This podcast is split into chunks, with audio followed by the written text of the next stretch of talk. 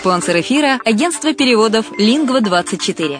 Мы поможем вам осуществить качественный перевод с учетом лингвистических и культурных различий между языками.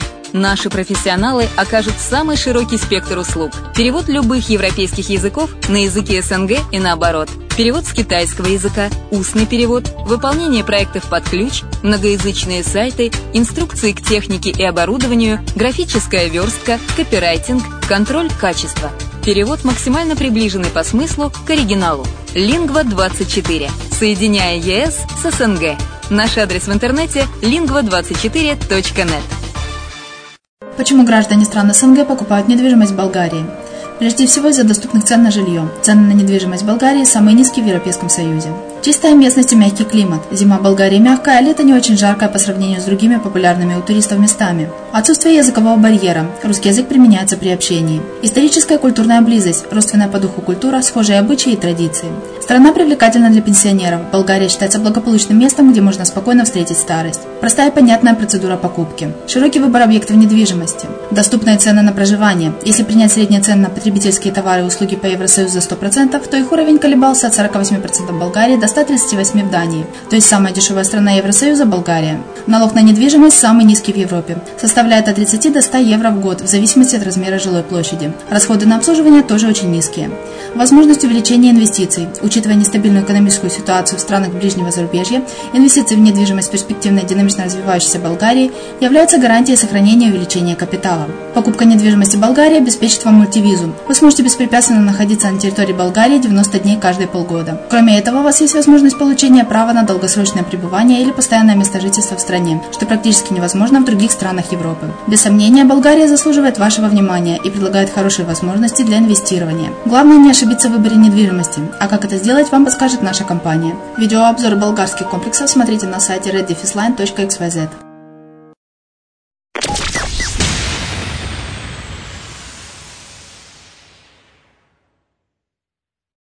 Приветствую вас! В эфире программа «Мариуполь онлайн» на радио «Азовская столица». И с вами я, Майя Вишневская. Итак, за кого же голосовал Мариуполь? Выборы закончились, после вкусия осталось.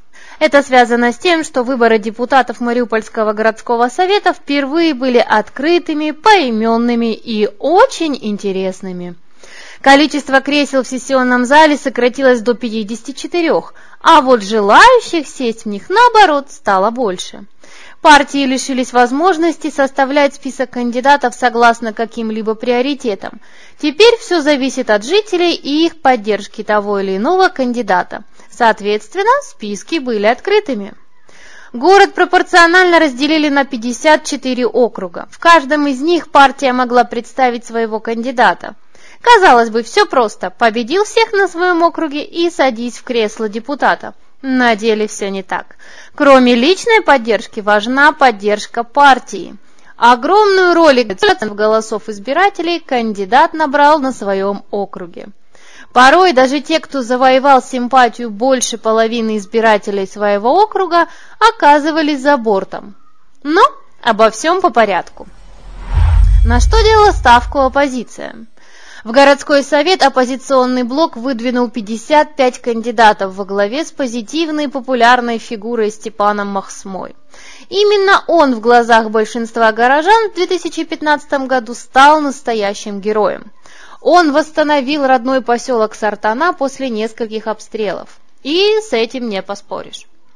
Вместе с оппозиционным блоком на выборы шли личевцы, азовстальцы, директора школ, журналисты. Но имело ли значение для жителей, кого именно они выбирают поименно? Поскольку кандидаты от этой партии на всех 54 округах заручились поддержкой большинства избирателей. И ответ, естественно, очевиден. Голосовали за партию, а не за людей. Здесь больше всего зависело от района, в котором расположены избирательные участки, а также от сил конкурентов. Так, Приморский район оказал самую малую поддержку оппозиционного блока. Несколько округов в Жафневом районе лишили кресел кандидатов от этой партии. А вот Ильичевский и Орджоникидзевский районы, которые близки к родным заводам, не подвели. По результатам голосования оппозиционный блок привел в городской совет 45 депутатов. Среди них есть и известные личности, те, кто уже не один раз сидел в сессионном зале. Так, секретарь городского совета Андрей Федай набрал на 45-м избирательном округе в Орджоникидзевском районе 69% голосов. Его товарищ Владимир Курский в этом же районе на 43-м округе набрал 68% голосов. В 49-м округе с результатом почти 63% победил Анатолий Шередько. В Ильичевском районе Михаил Подъяблонский на 34-м округе набрал 72%. Сергей Магеров в Жафневом набрал 69%. Интересный факт, что на одном из участков округа за Магеру проголосовало 666 человек. Говорить о тех, кто победил, можно много. Но что произошло с теми, кто остался за бортом? Таких в партии 10 человек. В Приморском районе не прошли две представительницы СМИ – Оксана Гринько и Ирина Дудина. Редактор ТРК «Сигма» набрала всего 52% голосов, а редактор МТВ – 53%. Также здесь не прошел и лечевец Александр Камар, заместитель председателя Орджоникидзевской администрации Сергей Коробских, а завсталец Валерий Левченко, предприниматель Владимир Яковенко. По факту только второй округ в Приморском районе принес своему кандидату ожидаемый результат. Самый низкий результат оказался у финансового директора комбината «Азовсталь» Ангелины Перервы. На своем 15-м округе она набрала 49% поддержки. За нее проголосовало 1100 избирателей.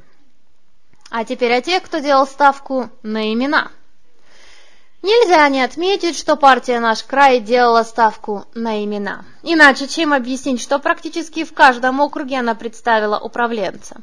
Заместитель городского головы, директоры департаментов, начальники управлений. Вот кто шел в городской совет от этой партии. Все имена известные. Глава списка – бывший мэр Юрий Хатлубей. Сработала ли ставка? С одной стороны, партия прошла в горсовет, с другой стороны, заняла всего четыре места – Проблема в том, что далеко не все имена оказались авторитетными. Бывший начальник управления здравоохранения городского совета и действующий главный врач горбольницы номер 2 Александр Железняк набрал в третьем округе всего 5,27%.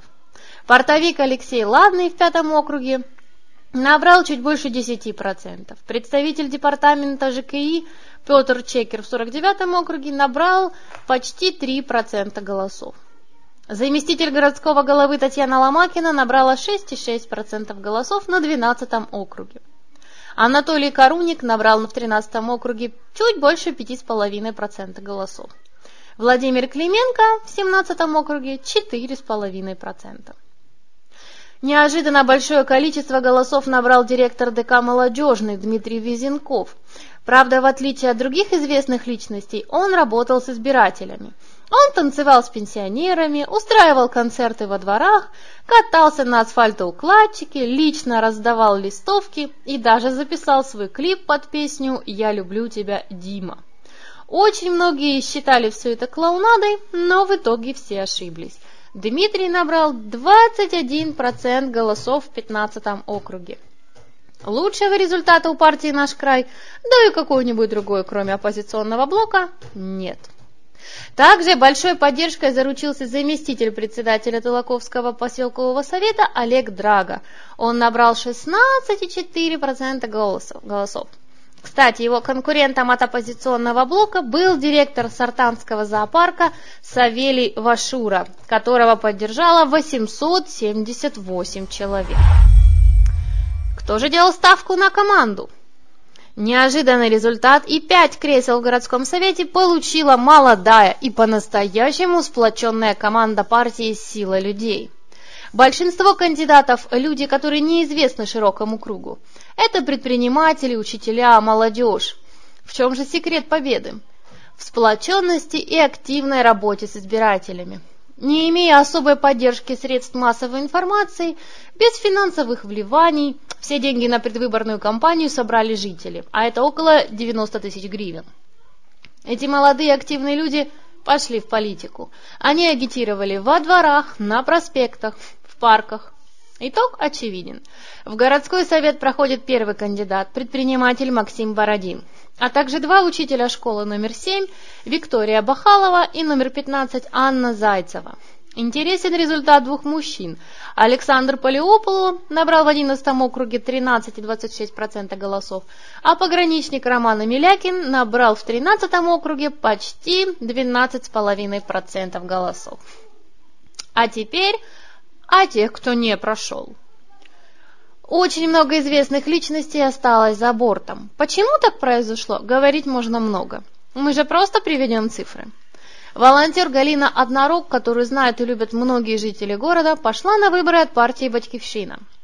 Партию тоже знают, но, как оказалось, не очень любят в Мариуполе. На своем втором округе Галина набрала всего 4,2% голосов. Общественница Виктория Придущенко от самопомощи набрала в 22 округе всего 2,67% голосов. Парламентскую партию в самопомощь представляли директор ООО «Мариуполь Лифт» Роман Азаров и главный врач Мариупольской станции скорой медицинской помощи Валерий Закржевский. Бывший глава партии КПУ в Мариуполе Григорий Печерышный, который сейчас баллотировался от партии «Новая держава», набрал в 30-м округе всего полтора процента, то есть 31 голос. Солидарность приняла в свои ряды спортсменов Даниила Чуфарова и Александра Лашина.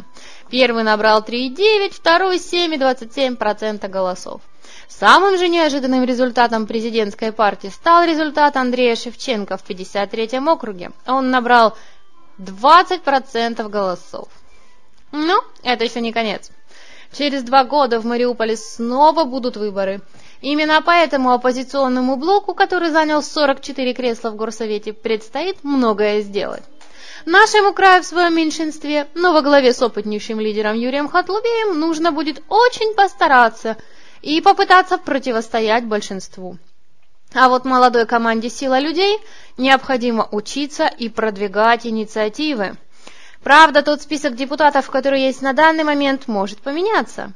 Если депутат напишет заявление об отказе от своего кресла, оно автоматически перейдет другому, тому, кто набрал наибольшее количество процентов голосов из этой же партии.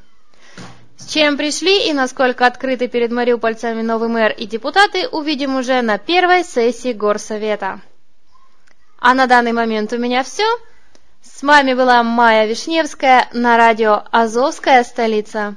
Услышимся!